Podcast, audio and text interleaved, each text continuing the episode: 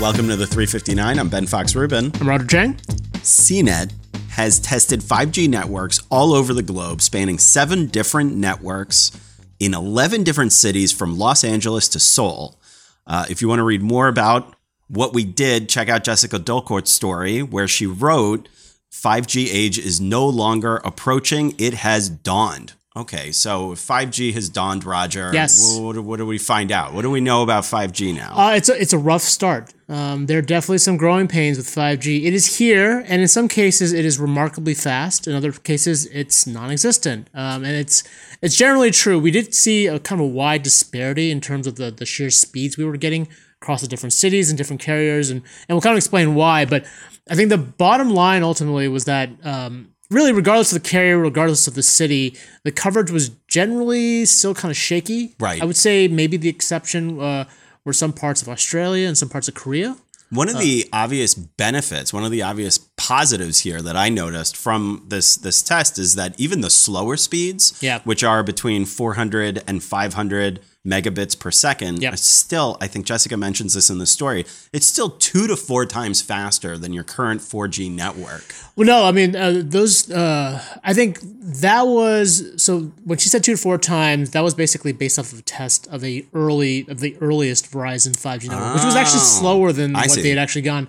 Uh, for four hundred megs, you're looking at really more like ten times faster than an LTE connection, right? Mm-hmm. Because you're getting you know, optimistically, you're getting 40, 50 megs uh, per second, uh, megabits per second on an LTE network. Oftentimes, you might be getting a slower connection, 10, 15. I mean, it's um, so when you're looking at 400 as a minimum, that's pretty impressive. And then, you know, take it to the extreme, we went to AT&T's Warner Brothers studio.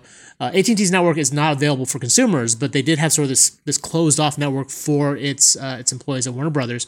It was getting 1.8 gigs. Which is crazy. so insane. okay, so 400 is already really impressive. Oh, yeah. We're seeing several multiples higher than that. and 1.8 gigs. Keep in mind, for frame reference, Google Fiber is uh, is one gig per second of speed, and that's a your wired That is connection. your fastest landline connection possible right now, and they're smoking it right now. Okay, let's talk about the negatives then, because I'm feeling this hype train Yeah. getting a little Yes. going. So, so what's what's bad about this? So uh, as we saw with Verizon and AT and T, in particular, they had super fast speeds, but the range is really short. Like you go to another block, and all of a sudden the coverage is gone. You're back to 4G.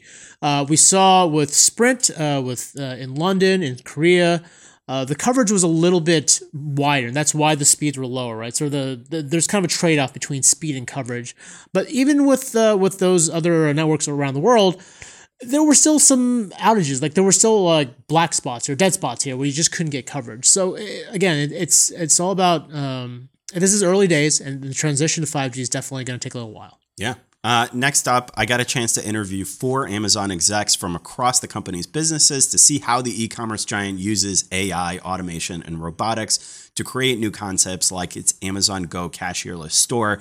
This work is happening, by the way, at a time when there is significant concern that AI and automation will wipe away millions of jobs. Uh, Roger, what do you make of that balance between, you know, hey, check out all this shiny new stuff versus, you know, everybody that's a trucker is going to lose their job? Yeah, I think that that is a legitimate concern. I know, uh, like you've talked to Amazon, they kind of dismissed it a bit or said that new jobs will get created. But I think there are anytime you get uh, a big innovation in how things are made or how services are delivered, there's a lot of fear about how that displaces jobs. It's gone on to basically since the beginning of time, right? Yeah. But I think the the the rate of innovation that's going on right now is is unprecedented, and I think that has a lot of people freaked out. Yeah, and they they uh, definitely spoke a lot about that as it related to Amazon Go stores because those are stores that don't have cashiers in them, Right. and they're getting a lot of flack for them. And from my conversations with them, they were like, "Look, we we do not see a situation where we're not going to have any humans in the stores. I mean, like people still need to stock the shelves. They still need to answer customers' questions. So I don't think we're going to end up in a situation where you're just not going to have people in those stores, which is And so yeah. you you got a lot of this information from this from the Amazon re:MARS conference or Mm-hmm. their their techie conference.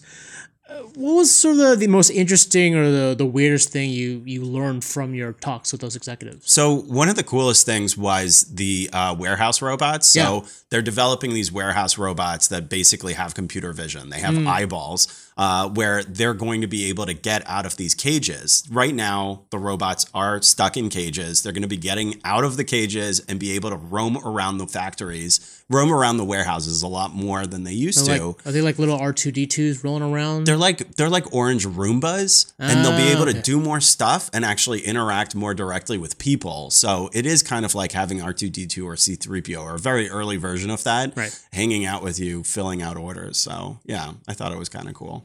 cool. Yeah. Anyway, if you want to read more about these stories, check them out on CNET. I'm Ben Fox Rubin. I'm Roger Cheng. Thanks for listening.